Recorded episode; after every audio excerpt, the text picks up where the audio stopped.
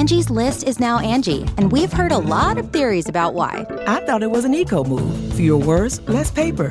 No, it was so you could say it faster. No, it's to be more iconic. Must be a tech thing. But those aren't quite right. It's because now you can compare upfront prices, book a service instantly, and even get your project handled from start to finish. Sounds easy. It is, and it makes us so much more than just a list. Get started at Angie.com. That's A N G I, or download the app today.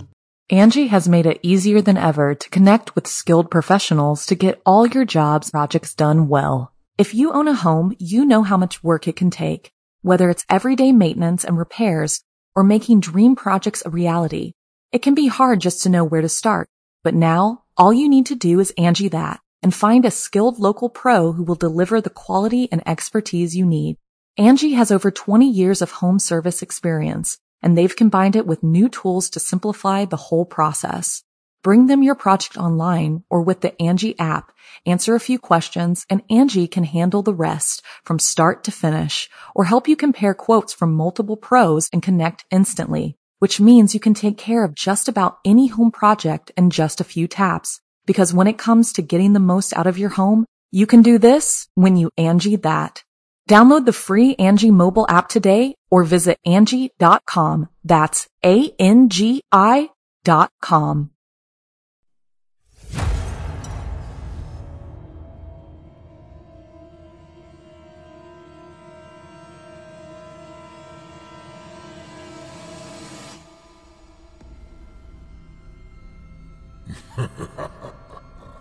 Good evening. I'm storyteller Otis Jiry, and I ain't your grandfather.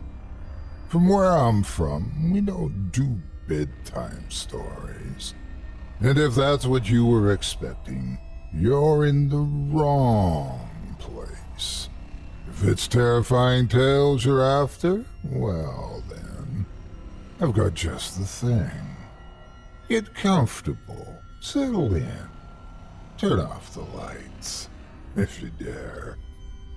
Your night is about to get a whole lot darker.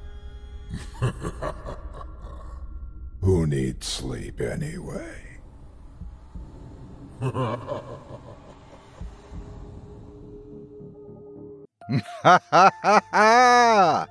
Good evening. You're listening to Scary Stories Told in the Dark. Welcome to Season 9, Episode 10.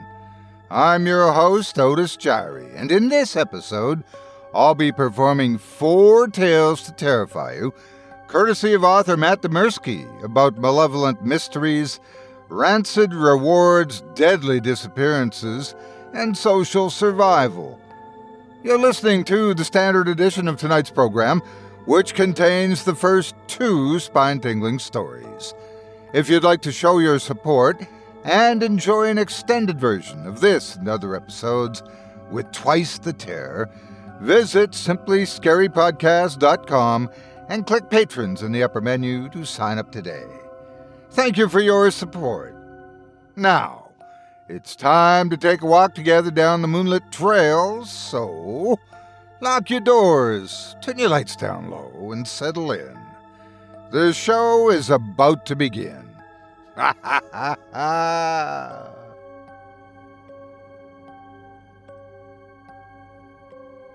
have a friend who tells you things that are just too strange to be believed? Ever thought to yourself, no way that's true, and I can prove it? Well, how far would you go to find answers? In our first story from Dymerski, sometimes that answer can be, perhaps, a little further than we ever want to know. Without further ado, I present to you The Jungle. I drink. Not because I like alcohol, but because I recently saw the horrifying underbelly of the world, and I can't go back to blissful ignorance in any other way than through the bottom of a bottle. I can't sleep either, so I'm writing this out to hopefully get some of the poison out of my head. It began with a picture. I'm nobody special, don't get me wrong, just the opposite. Not a detective, not a cop, nothing like that. I was just a senior in college with an office job lined up, and I only had to coast out until the end of the year. All that free time made me vulnerable to questions. The question, picture that came with it, would have just flowed past my mind like every other bit of internet flotsam, if not for that peculiar state of aggravated bored I found myself in that freezing February afternoon. Two local girls had recently gone missing. That much I knew. My year older friend worked as an intern at the city news channel, and he told me nobody could make heads or tails of what had happened. Look, he wrote in an email, someone at another news group sent us this. The cops found two pictures uploaded from their phones after the last time anyone saw them. They're hoping somebody can identify this guy. I remember rolling my eyes. That wasn't the first time he'd forwarded me email chains full of internet meme nonsense. It was a sucker for clickbait. The pictures were the typical scary type, taken in darkness and limited in scope such that Nothing could really be discerned beyond look at how weird this is. The first image was taken from directly behind the head of a man with short brown hair, close enough that the flash illuminated his intermittent scalp in bright white. He appeared to be somewhere dark and slightly foggy. Over his shoulder, a brandished knife could be seen, held forward for some unknown reason. The second image was of a man laying face down in a hotel bed surrounded by empty liquor bottles and scattered pills. From his disheveled and sweat matted brown short hair and the shape of the back of his head, it looked to be the same man. Convenient that his face was hidden in both shots, I remember thinking. Behind him was a peeling hotel wall and a mirror that somebody appeared to have spit on. In the mirror, it was possible to see the man's left arm held out in such a manner that he was taking the picture himself with a cell phone. Given the context, I guess the phone belonged to one of the two missing girls. I tended not to believe things like this because they never turned out to be anything. Two girls had likely snuck off to spring break, and this was some sort of prank. Absolute worst case scenario, this was just some drunk frat guy they'd hung out with. Let me guess, I wrote back to my friend. An expert thinks this guy was dead when he took the picture of himself. Ooh, spooky, right? He's definitely recently dead based on the way his limbs are behaving in the picture, and the discoloration and slight bloating of the skin. But that's not it. It's totally possible to put your camera on a timer to take a picture later, so they thought this was a suicide until they noticed something. Look closer, by his right hand. I enlarged the image on my monitor and realized that there was actually something in his right hand.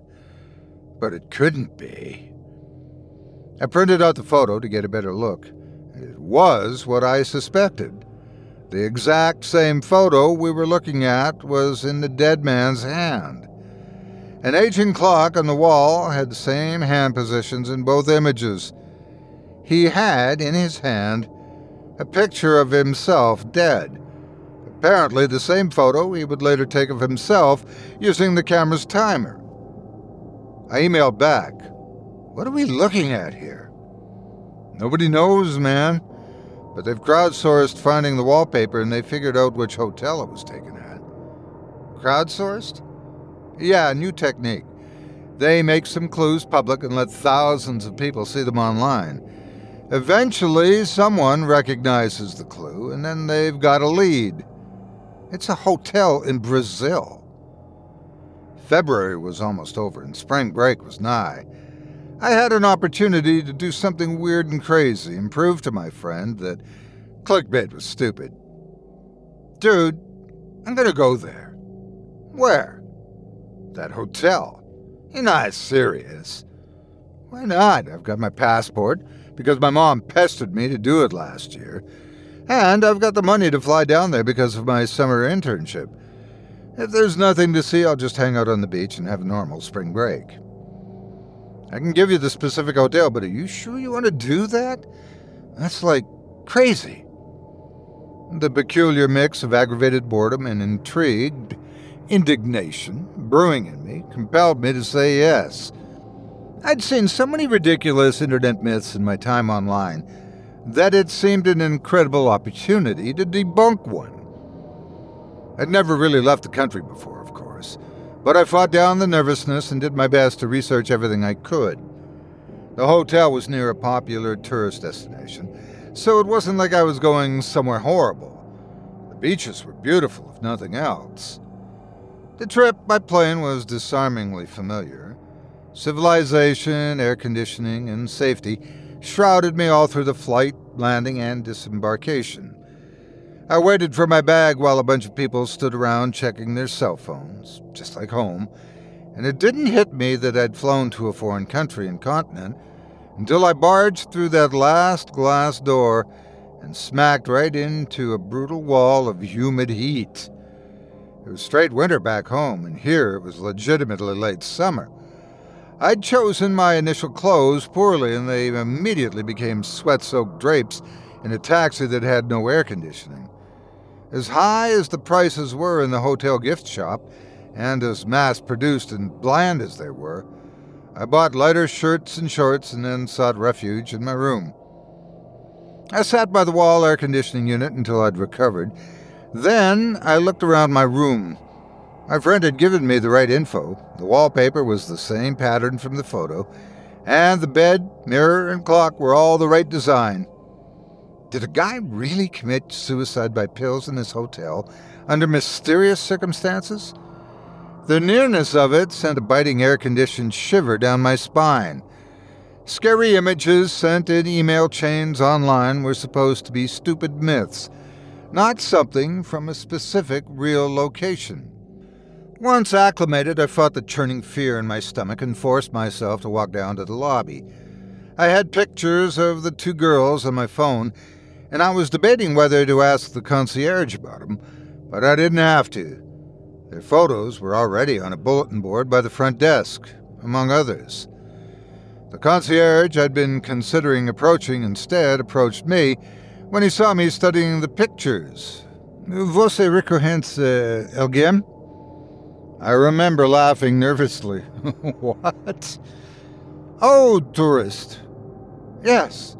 Well, I figured I might as well try, or else my friend would mercilessly tease me about flying all the way down there for nothing. I touched the pinned papers. Uh, these two. Ah, the older Brazilian man sighed. Very stupid, very bad.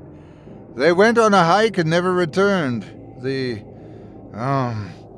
He waved his hands for a moment, before seeming to settle with a sigh on a less accurate word. Jungle. It eats people here. That was something more than the gossip back home about the incident. A hike? Yes. Many trails have beautiful sights. Calm and peaceful belies the danger beneath. Do not go swimming, the currents are swift. Do not climb, the rocks are loose, and the trees untrustworthy.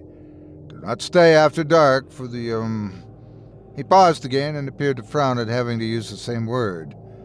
The jungle. It eats people. I finished for him.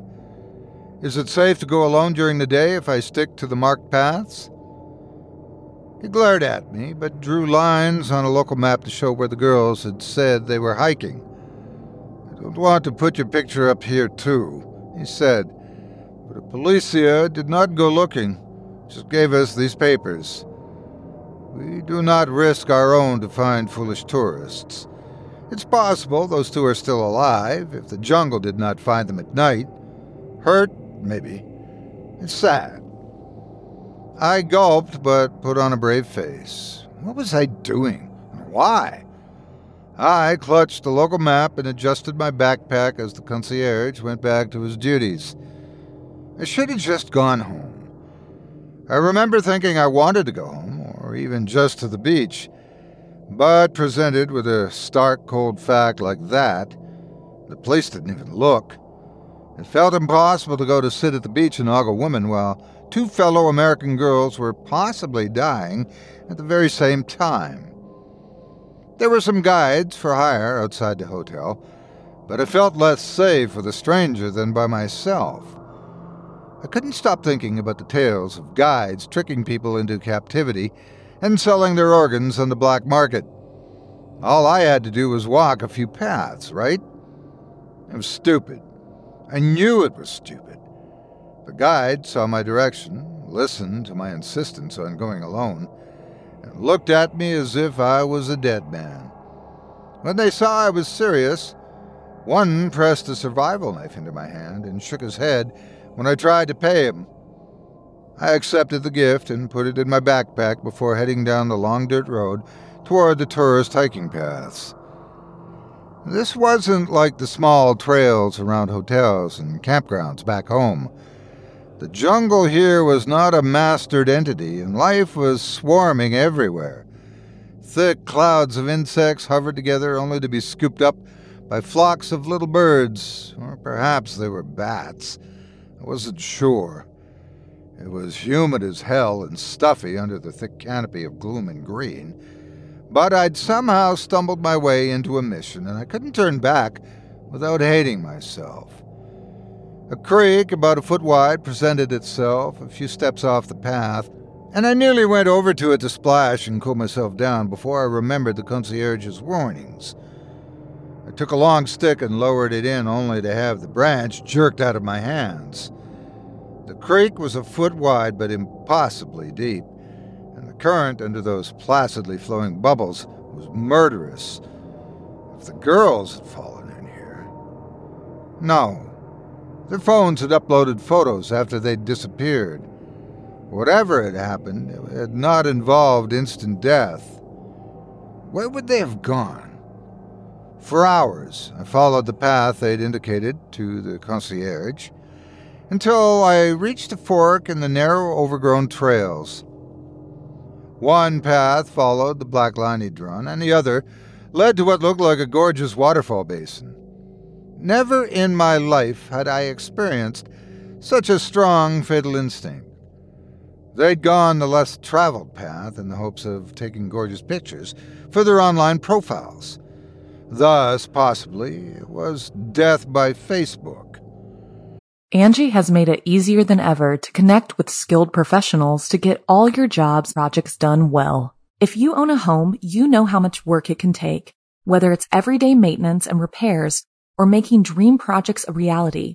It can be hard just to know where to start, but now all you need to do is Angie that and find a skilled local pro who will deliver the quality and expertise you need.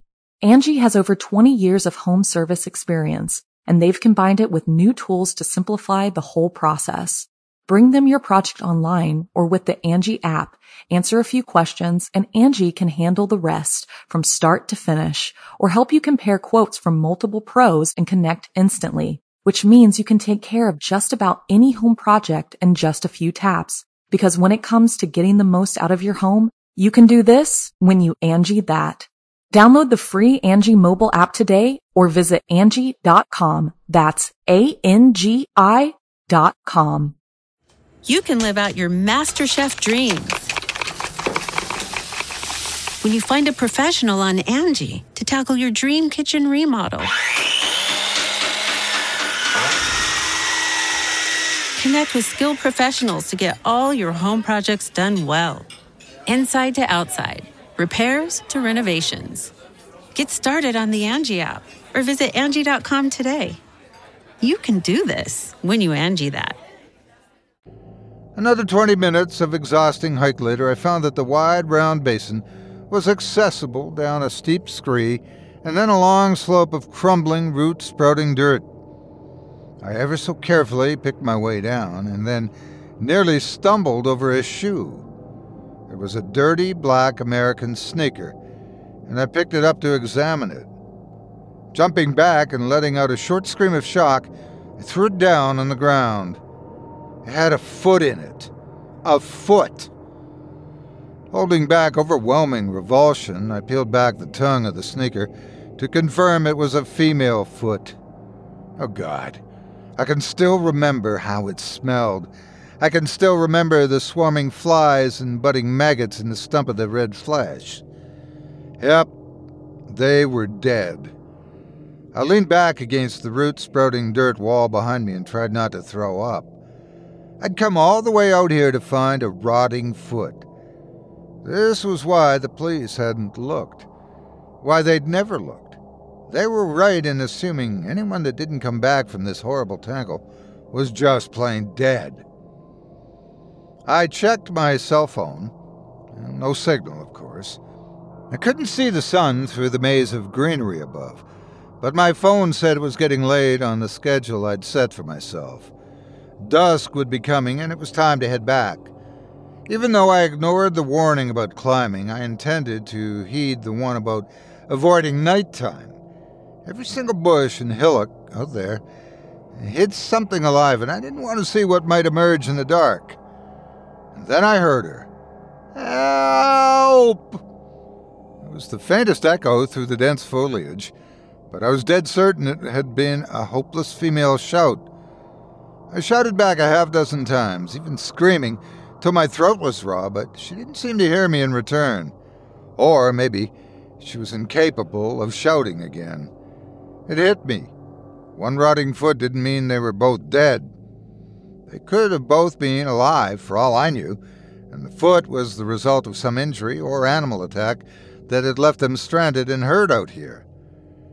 If only I'd gone home 30 seconds earlier, I would never have kept looking. The waterfall above was beautiful but austere. There was no climbing up that way, which meant the girls had likely followed the resulting narrow river. If they were unable to climb back up the scree, I'd just come down. Judging my footholds and handholds, I clambered along clean rock, thankful to be out of the tangle for a time. The progress wasn't hard, just precarious, and I guessed that someone could do it minus a foot if needed. Eventually, the terrain became more like a canyon with a river at the bottom, and I was forced to lift up onto dirt again. Here, I found an animal trail splitting off in three directions.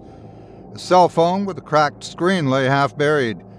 I brushed it off to discover that it still had some battery power and that it was not password protected. The text messages were mostly mundane conversations from the owner to her friends. The most recent ones were variations on help and are you getting this? based on frustration from the lack of signal out here. There was no information there about what had happened. Then I checked the pictures on her camera. Beyond all the typical selfies and photos of the airport, the flight, and the hotel, there were a few of the jungle I'd just traversed, the waterfall basin, then the very path I was standing on. The next picture seemed to be taken from hiding behind the leaves. The image showed a man brandishing a knife and peering into the underbrush opposite. I still couldn't see his face, but he was dressed in local wear I recognized from the shop. Had he seen the girls at the hotel and followed them out here? From the back of his head, it was the same man from the suicide picture. This was serious. I needed to be ready for a fight or to run. Suddenly, tense, I put my backpack down, hid it under a few bushes, and withdrew the survival knife the guide had given me. With the knife out and at the ready in one hand and the cell phone in the other, I swiped slowly through the photos. The next few were of the trail I was on, and I followed it step by step, retracing the path the girls had gone. The man was not in these pictures. They seemed to be photos of landmarks that might help them find their way back. Many were blurry and had been taken in haste. No doubt they'd been running. I couldn't shout any more either, not without potentially revealing my presence to the man. Had he cut off one of the girl's feet or something? How had her foot ended up back by that waterfall? Swipe. There's the rock. Swipe. Okay, there's the bend in the path. Swipe. There's the arranged stones to mark a direction when no other landmark would suffice. A few more swipes, and I was back where I started. The animal trail split off in three directions, and I could hear the river out beyond the trees. So they'd come full circle by accident, realize they were lost. Then what? Drop their phone here in frustration? Or had they run into the man with the knife again and gotten caught? If there were three paths out there and two looped to one another, that meant the middle one had to go elsewhere, right? I heard a noise behind me, whirled, saw nobody and nothing. I stared out into the jungle as dusk swept a dim shroud between the trees. I'd stayed too long, and night was almost upon me. I had to go home. What was I going to do? Fight a knife wielding madman in the dark? I could get the cops and bring down the cavalry. And then I heard her. Help!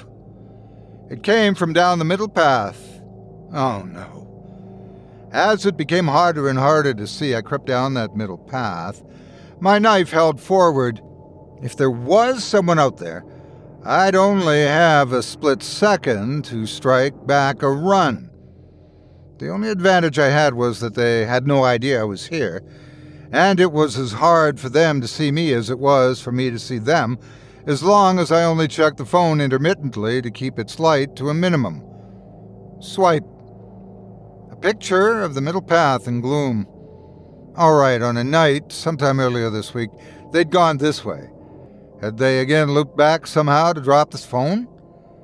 I swiped ahead a few times to see multiple shots of the path I was on. I stopped at a shot of the knife wielding man from the side. All that could be seen was a silhouette in deep forest dusk. Looking at the shot disturbed me. Was I witnessing the events leading up to someone's murder? I swiped back to the path shots and continued following their trail. When I reached the spot where the man's picture had been taken from the side, I heard something crunching out in the darkness. I froze for what felt like an eternity as dusk began to approach night. All my senses told me that something was out there.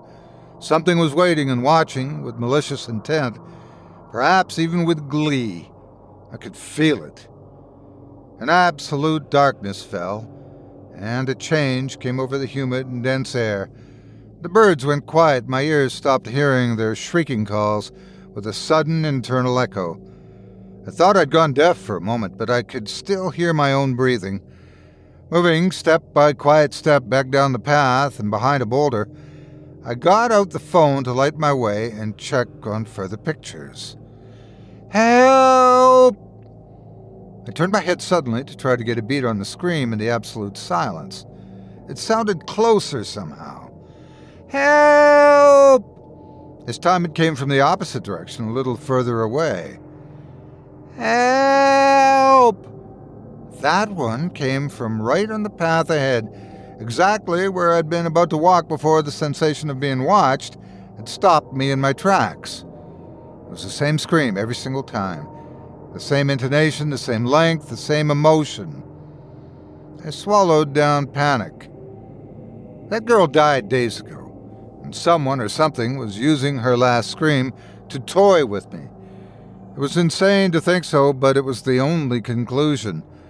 Swiping all the way ahead in the pictures on her phone, I found a photo of an arm over a face.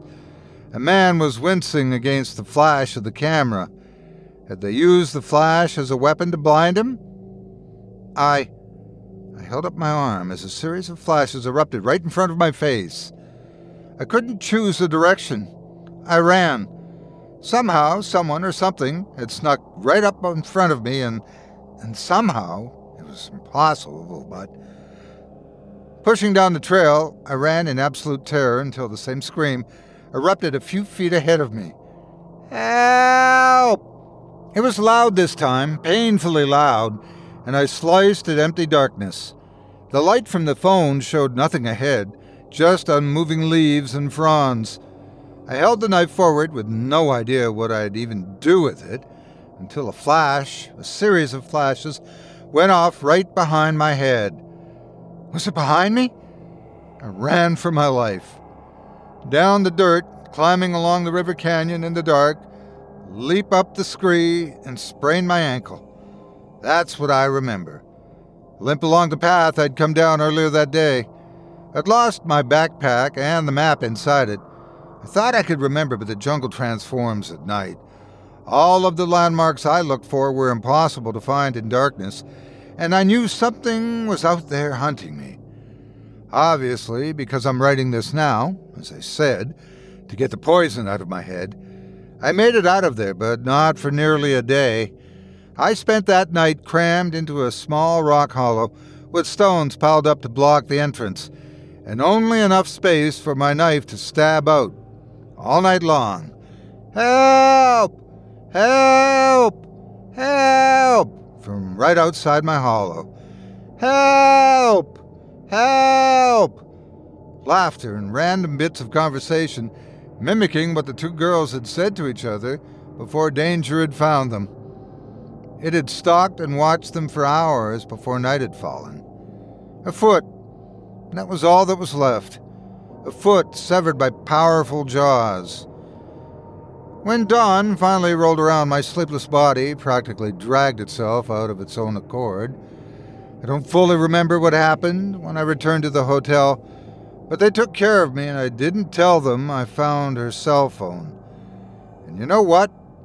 It's been five days, and I'm supposed to fly back to the States tomorrow. But I happen to know I'll never make it. I sit in my hotel room and stew in my own nightmare. I can hear it calling from the deep of the night. It's still out there mocking me, waiting, because it knows I can't escape. All of those pictures were taken before they ever happened. All part of the horror in the jungle where time knows nothing of the strict structure of civilization. I only came out here because of that last picture, the one that hasn't come true yet. How messed up is that? So I sit here clutching the phone I printed out of that last picture, and I drink, and I take pills to try to knock myself out before it comes for me. I'm not killing myself. I just don't want to be awake when it happens. It's creeping closer now. The cruelest part of this is the clock on the wall. I know the exact moment as it ticks closer and closer, second by second. Another swig, a few more pills. It's slithering up round the bottom of the clock now, the bottom of the basin, the bottom of my heart numbing. He said it. I didn't listen. Jungle wasn't the right word, but he straight up said it. He told me directly. It eats people here.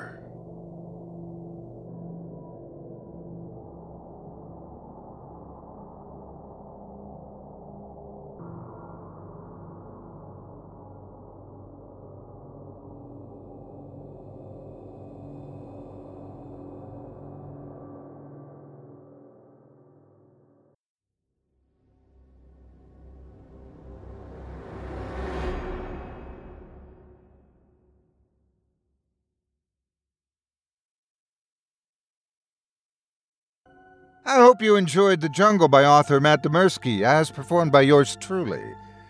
If you enjoyed that first tale and would love to hear more from tonight's very talented feature author, you can help support him by visiting simplyscarypodcast.com slash Dymerski. That's D-Y-M-E-R-S-K-I. Matt's been bringing tales of the weird and mysterious to life for quite some time now. And that's not just because Ohio is the place to find it. If you do decide to stop by the profile, please leave Matt a kind word and let him know you heard about him here on this show and that Otis Jiry sent you. It would mean a lot to me. Thanks again for your support of this program and of tonight's featured author pure coincidence or a self fulfilling prophecy.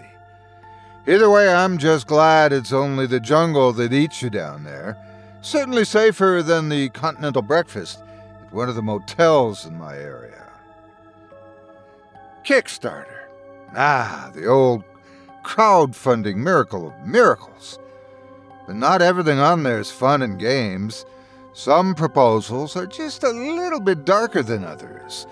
In our second tale from Matt Dymerski, prepare yourself for a fundraiser that might prove too expensive for money to buy. Without further ado, I present to you The Pledge.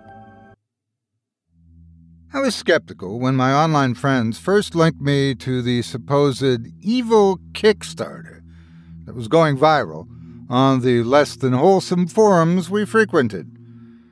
We were an unmoderated haven for trolls, weirdos, and radicals, sure, but this Kickstarter was something else entirely.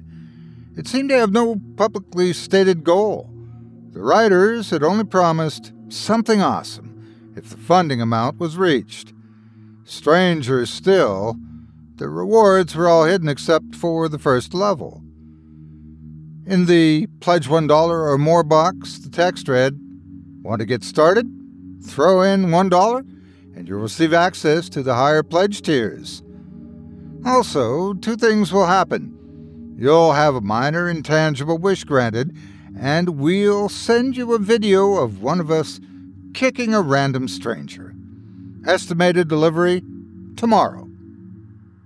Tomorrow. Don't these rewards usually get sent out after a full funding? But I understood what they were going for. This was a gimmick to get attention, and judging by the high number of backers listed in the box, it was working. Screw it, I thought. I'll throw in a dollar and see what happens. As I woke up the next morning, I trudged around the kitchen making coffee, then sat sipping at it at the table while uh, trying to escape the grogginess of sleep. All I wanted was a day to myself to avoid the grinding monotony of classes. At that moment, my phone dinged. Lifting it, I saw that someone had sent me an email with a video attachment. I instantly became fully awake as I realized what this was. Opening it with trepidation, I hit play and watched. Five teenagers in black hoodies and expressionless white masks ran through an alleyway together, often looking back at the camera and laughing. When they reached the street, they made a beeline for a tired businessman on a bench, and the lead kid ran right up to him and kicked him in the shin. Angry and confused, the businessman leaped up and began shouting, but the hooligans were already running away. The last few seconds of the video were a close up of a white mask and dark, emotionless eyes as they fled the scene. The speaker said, This one's for you, Jason Phillips. Thanks for your dollar pledge. It would be an understatement to say I was put off. They were actually going around kicking people in return for a dollar. I had to call the police. I picked up my phone again, moved to action by the fear that I might be liable for this. But my phone dinged again. I had a text message and an email from an official college department telling me that classes were canceled today on account of a bomb threat. I sat in silence until it hit me. I'd been wishing for a day to myself. These violent teenagers guessed what would be my minor wish? Had they called in a bomb threat to get me a day off? I shivered. I couldn't call the police. I couldn't be connected to this. I'd be expelled at best and jailed at worst. They might even look into my history of trolling online, then I'd really be screwed. How the hell had they gotten my name? Had I been so stupid as to use my real credit card? I flipped through the logs and confirmation emails, but no, I'd taken the proper precaution and used an anonymous cash card. How'd they gotten my information? Oh, my friends had to be in on it, of course. This was all a prank. Well, they'd gotten me good. There was probably no bomb threat at all. The text had likely been faked or spoofed somehow. Smiling the whole way, I went to class anyway. But it was canceled, and cops were everywhere. Rather than going home, I stopped in at Starbucks and pulled out my laptop. Was it paranoia to avoid using my computer at home? Something about this seemed off. Checking the Kickstarter again to try to understand what was happening, I saw that I'd been given access to the $5 tier. Now that you've seen we're legit, why not up the stakes a little? Pledge five bucks and we'll get you something tangible of your choice, worth $500 or less. We'll also send you a video of us punching a stranger in the face. Estimated delivery tomorrow. I could actually feel my circulatory system in my torso thanks to the stressed beats within. It was not a pleasant feeling. But pay five bucks and get something worth 500 bucks? The first thing that came to mind was that gaming console I couldn't afford.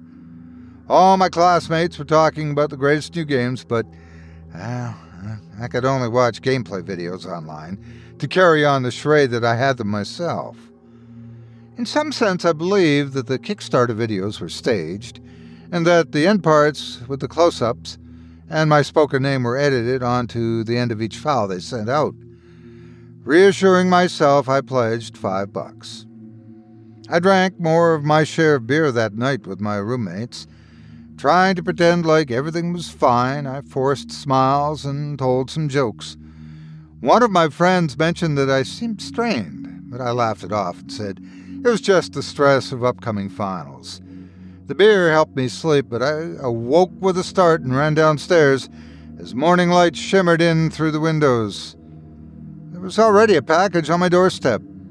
It was addressed to someone named Ricardo Jimenez, along with a note that read, Happy birthday, son. I opened it, but I already knew what it was. Someone else's gaming system had been diverted to my address. As I opened the box, my phone dinged and my blood ran cold. Were they teenagers? They were thin and lanky under the black hoodies and blue jeans, but their masks hid any identifying features. Watching them run, I noticed their gait seemed odd, and I stilled myself as I as they burst out of the different alley and ran at a haggard mother pushing a baby carriage. I screamed at my phone. No! But it was useless. The lead hooligan ran straight at her and popped her in the side of the face with a punch that took a straight line. From that, I knew they were the same height as her. I absorbed that fact to counter the horrible feeling that I'd caused this to happen to some unsuspecting mother on the street. Again, a mask filled the video view for the final sequence. Thanks for your $5 pledge, Jason Phillips. I hope you enjoyed those games. The gaming system found a new home in a dumpster five blocks away from my apartment. I couldn't keep it, not after what I'd seen, and I certainly couldn't sell it without confirming intent for any police that might be chasing these guys down. On the walk back, I took a roundabout route, and I eyed every car around me with suspicion. No one seemed to be taking note of my presence, but why should they? To the real world, I was just a random college senior they had no idea what I did or said online. Classes blurred by. I could think of nothing else but the Kickstarter. I knew I'd see another pledge level if I looked again, but I feared what I'd find. Between classes, I tried to contact the friends that had linked me to it. None of them were responding. I was still half certain they were somehow in on it, but the feeling this whole thing was giving me, I just couldn't be sure anymore. My resistance lasted two days. Ostensibly, I was checking to see when the mysterious goalless Kickstarter was ending, but I couldn't help but glance down and see the $10 tier. You're in it now, friend, for your amazing support of $10. We will free you from an intangible chain that's weighing you down. We'll also send you another of those videos you love. And this one We'll non fiddly stab someone just for you. Estimated delivery tomorrow. Stab someone? My God! But an intangible weight weighing me down. I knew immediately what they meant my student loans. I hit the pledge button without letting myself debate further. My student loan debt was over $80,000 and it represented a lifetime of tithing servitude that I would never fully repay, not with the way the economy was going. Wine was my friend that night rather than beer. I sat watching pirated movies online until the sun came up, not bearing to think about what I'd done. At the same time, I very much needed this to be real. When the Student Financial Services offices opened, I was there as I barged in the instant the clock hit the hour, a blond fellow student looked up in surprise. Uh, can I help you? Yes, I need to check my debt balance. I tried my best to look calm, but I guess my terse restraint just made me that much more suspicious. Uh, my name's Jason Phillips. Here's my student ID and papers. Mm, sure, she said, taking my paperwork and turning to her computer. After a moment of typing, she began to recite If this is about a payment, you can go to our. Mm, she stopped typing. Oh, looks like you have a zero balance. Barely able to keep myself from shaking in my sneakers, I clarified. No debt? It got paid off? She shook her head. No. You've never taken out a loan with us at all. You're enrolled, but the registrar's database says you've paid cash every term. From what accounts? I asked, forcing a nonchalant smile. Oh, we don't have access to that here. She gave a small laugh. I'm just here through work study. Is something wrong? I'd kill to be debt free. My phone dinged in my pocket. Don't say that. I told her far more seriously than I intended. Don't say that. Out in the hallway, I sat and watched the video. The same five black hooded, white masked thugs were running through an alley. As they emerged onto the street and headed for a bald teenage girl in a shirt that read, I stood strong, I fought hard, I won. I closed the video and put it away. I couldn't watch it. I recognized that kind of shirt from my father's own struggle with cancer. The shaking wouldn't stop, and I imagined I was bright red from the absolute chaos going on inside my chest. Oh, God. I was free of debt, free of the weight of $80,000 that had racked up when my father's illness ate my college fund. I was free of the debt, and I was happy for it. I was happy. Meanwhile, some teenage girl had just survived the unthinkable and was about to get stabbed in exchange.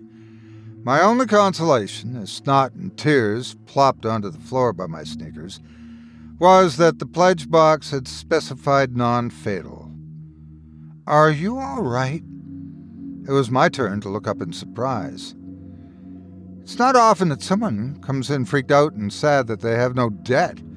The blonde girl from the front desk said, Something's the matter, isn't it? After studying my face, she sat next to me. I'm Kelly. I'm Jason, I told her, unable to look her in the eye. Why don't you tell me what's wrong, Jason? It all spilled out of me in one long, babbling wave. The Kickstarter, the pledge tiers, the bomb threat, the kick, the gaming system, the punch in the face, the canceled student loan debt, she sat and listened to all of it, wary. After I was done, she nodded once, narrowed her eyes, and said, Show me the video. That was not the reaction I'd expected. I'd been braced for disbelief or having the cops called on me. Instead, I asked, Are you sure it's. Just show it to me. She took the phone and watched without visible reaction. After I heard it say my name and thank me for the $10 pledge, she said, Well, they stabbed her, but I think she'll live. I finally found myself able to look at her. Now that someone else knew, I wasn't so gripped by terror and self loathing. You're not scared? I don't know enough to be scared yet. Do you have the other two videos on this phone? Yes. Here. She watched the previous two with the same calculating gaze. Once they were over, she said, They always originate out of sight. Why is that? And who exactly is doing the filming? Tonight, let's get these on a bigger monitor and watch for reflections. These look like random city streets. There's no way they've got all the angles covered. And if they do, you'll know it's fake. After a sigh and a nod, I told her, I have a desktop computer at home, two big monitors. You a computer science major? Yeah. All right, here's my number. Text me your address and I'll come by after work and classes. Taking my phone back with a sense of dumbfounded shame and hope, I asked, Why are you helping me? Maybe I'm one of them, she said with complete neutrality, and this is just a way of secretly getting closer to you. I laughed nervously, but she returned to the Student Financial Services office without taking it back or even hinting that she was joking. Something about her deadpan attitude made her seem trustworthy. Or maybe I was just desperate to have help with this. But I had no other option anyway. That night, I sent her my address, and she showed up with a laptop of her own and sat at my desk alongside of me. I loaded up the videos on my large monitors, and we began to go through them frame by frame, staring at every single blur and corner. Hackers of some sort, she guessed, drinking from a very large fountain soda she'd bought. You'd be surprised the kind of information they can get online. Oh, I'm no stranger to hacking, I replied, feeling much better now that I had an ally. I basically live in the internet. Career no lifer here. But this is a whole other level. Calling in bomb threats, redirecting mail, canceling debt, and all without any police attention that I've seen. These guys are good. She glanced up at one of the tab names in my browser bar above the video. You frequent that forum? Red faced, I quickly closed the tab. I'm not a brony, I swear. I was just trying to get info on these guys. I believe you, she said sardonically. There was nothing in the first or second video, even going frame by frame. Could just be unlucky, she commented. Load up the third one. I glanced over at my small digital clock. Are you sure? It's two in the morning. I'm sure there's something there. Again, I had to ask, why are you helping me? She looked me straight in the eyes, which I found was rare for her. It's a mystery. Don't you want to solve it? They're hurting people. My heart was beating fast again for many reasons. This is messed up. They're halfway to their fundraising goal, and I don't even know what'll happen when they reach it. Could be some sort of terrorist attack, she mused, but that doesn't seem right. These guys have some sort of moral code lurking behind their everyday, cheery shenanigans. They're giving you things, but they're also hurting people. Before we look at the third video, what's their next pledge tier? I opened up the Kickstarter and stared. You've come so far in support of our grand goal. What's a few more dollars? Pledge 25 bucks, and we'll get you something tangible that will go a long way towards your happiness and freedom. Our video offering here is also pretty kick ass. Pun intended. With this tier, we'll send you a video of us kicking someone you know. Estimated delivery? Tomorrow. She looked at me. The cost in violence appears to have gone down. But now it's someone I know, I said with hesitation. But what does that mean? What level of being familiar with someone means I know them? Do they mean my friends online?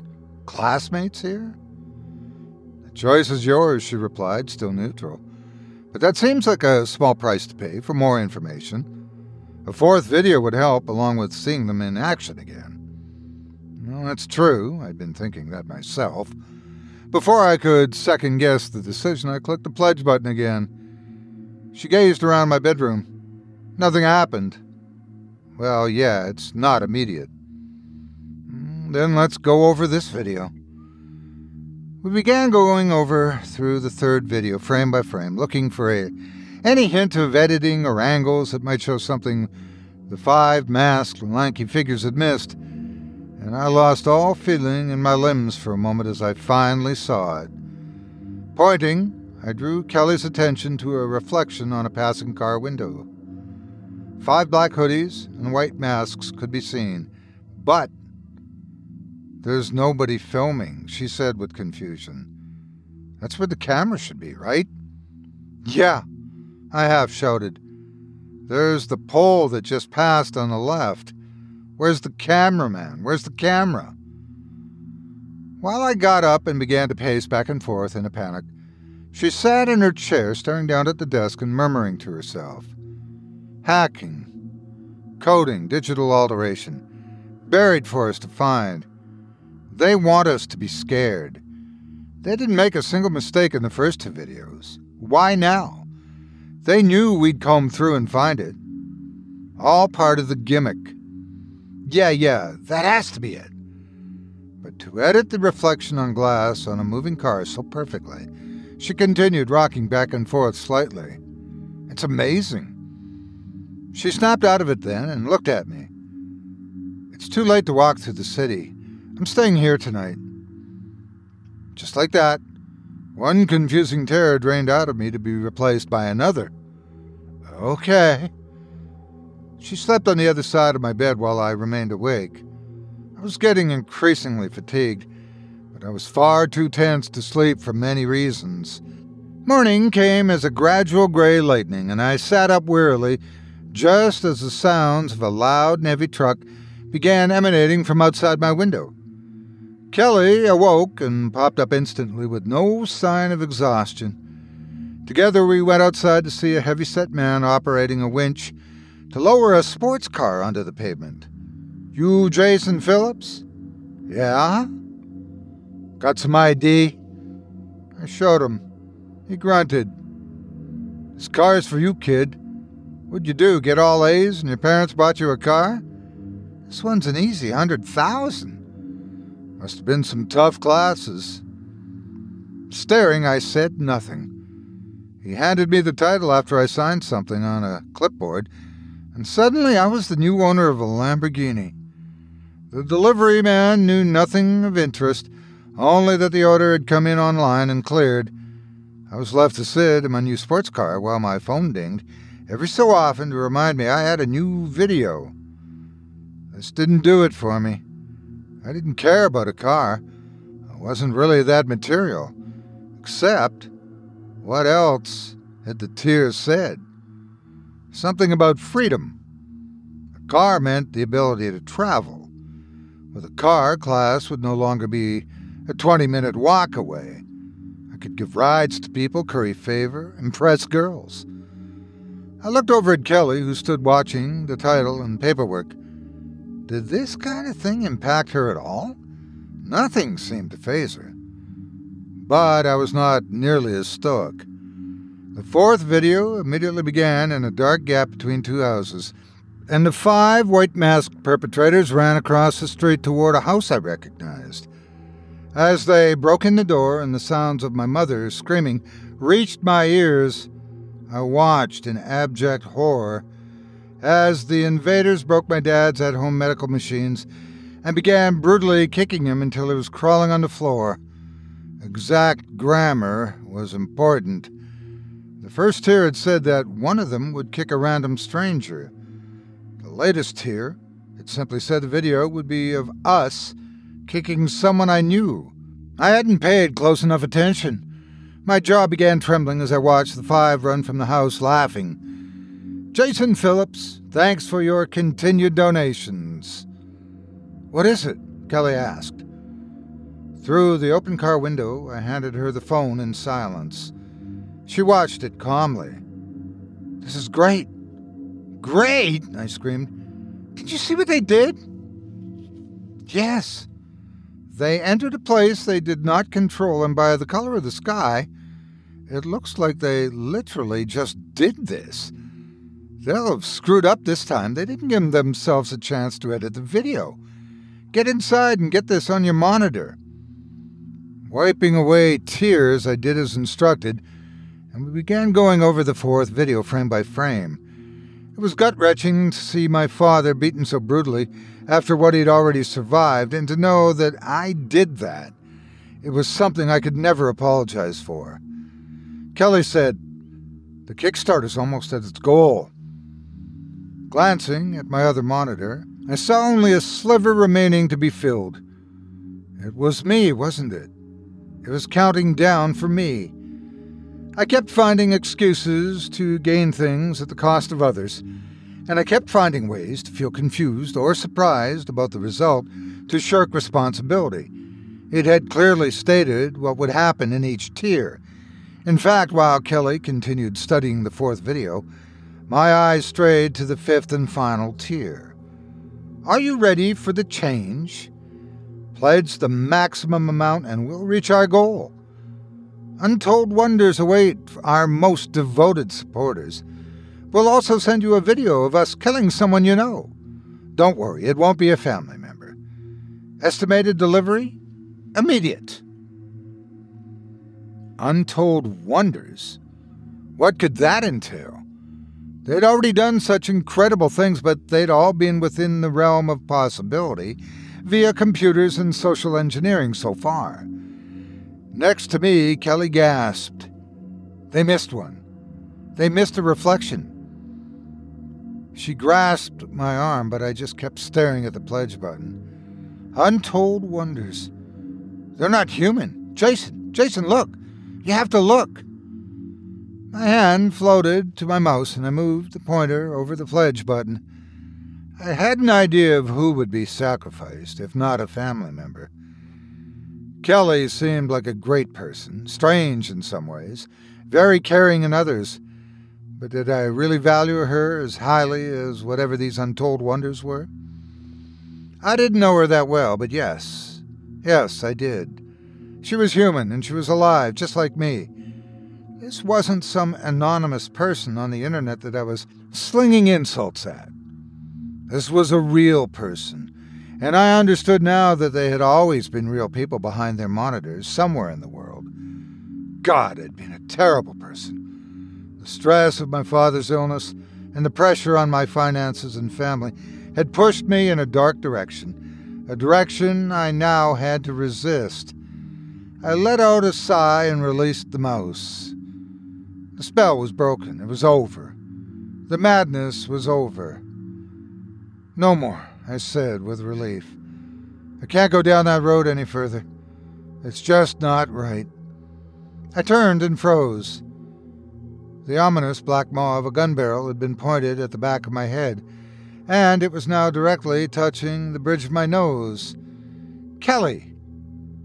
She slowly withdrew the weapon and slotted it in an unseen holster. Still eerily calm, she began to walk away. What was all this? I called after her from my seat, my mind racing from the adrenaline. Was this some sort of test? She paused at my door without looking back at me. She said softly, Yes. A test for admittance, and you failed.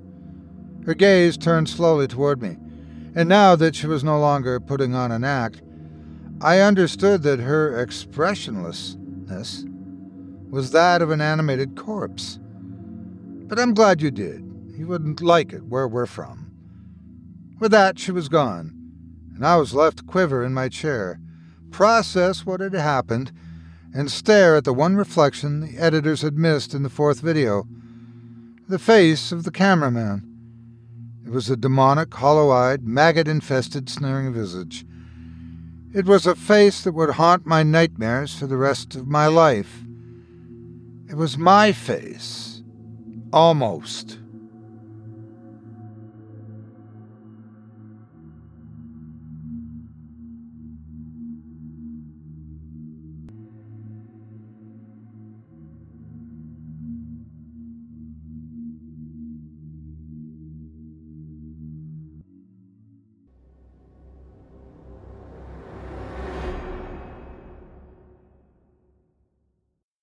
I hope you enjoyed The Pledge by author Matt Dymerski, as performed by yours truly.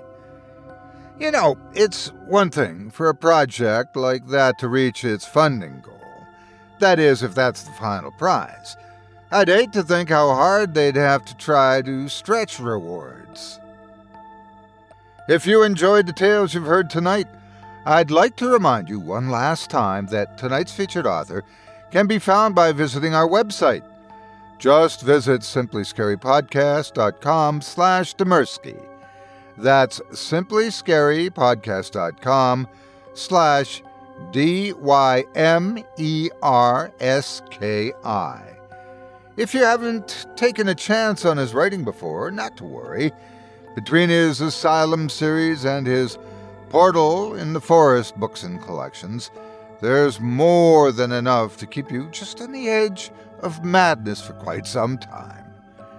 As a reminder, if you do decide to give any of this talented author's stories a read, please consider leaving them a quality review and a kind word, or a thoughtful public comment and an upvote, and be sure to let them know you heard about them here on this program and that Otis Jiry sent you.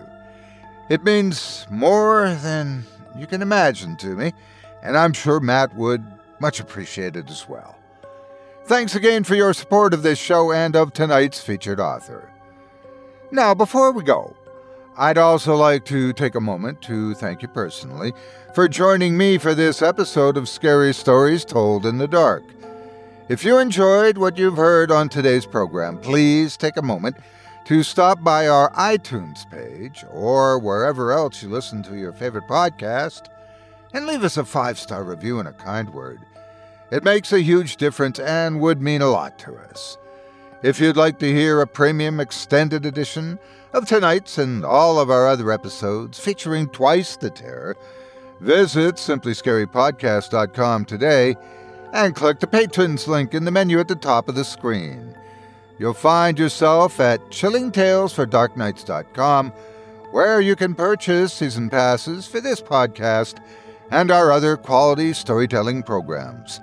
Or become a patron for as little as $5 per month and get access to our entire audio archive dating back to 2012, all of it ad free. If you happen to use Facebook, Twitter, Instagram, or YouTube, you can follow and subscribe to Chilling Tales for Dark Nights there, where you'll get all of our latest updates and new releases, and have the chance to interact with us each and every week. You can subscribe to me on YouTube as well at the Otis Jiry channel, where you'll find releases of my series, Horror Story Time, dating back to 2014. And you can find me on Facebook, Twitter, and Instagram too. Just search for Otis Jiry. Until next week, stay spooky and get some sleep. If you can.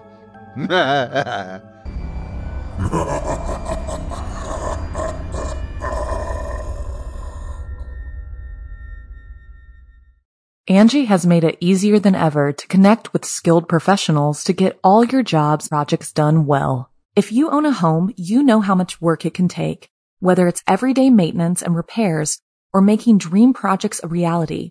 It can be hard just to know where to start, but now all you need to do is Angi that and find a skilled local pro who will deliver the quality and expertise you need. Angi has over 20 years of home service experience and they've combined it with new tools to simplify the whole process. Bring them your project online or with the Angi app, answer a few questions and Angi can handle the rest from start to finish or help you compare quotes from multiple pros and connect instantly, which means you can take care of just about any home project in just a few taps. Because when it comes to getting the most out of your home, you can do this when you Angi that. Download the free Angi mobile app today or visit Angi.com. That's A-N-G-I dot com. Angie's list is now Angi, and we've heard a lot of theories about why. I thought it was an eco move. Fewer words, less paper.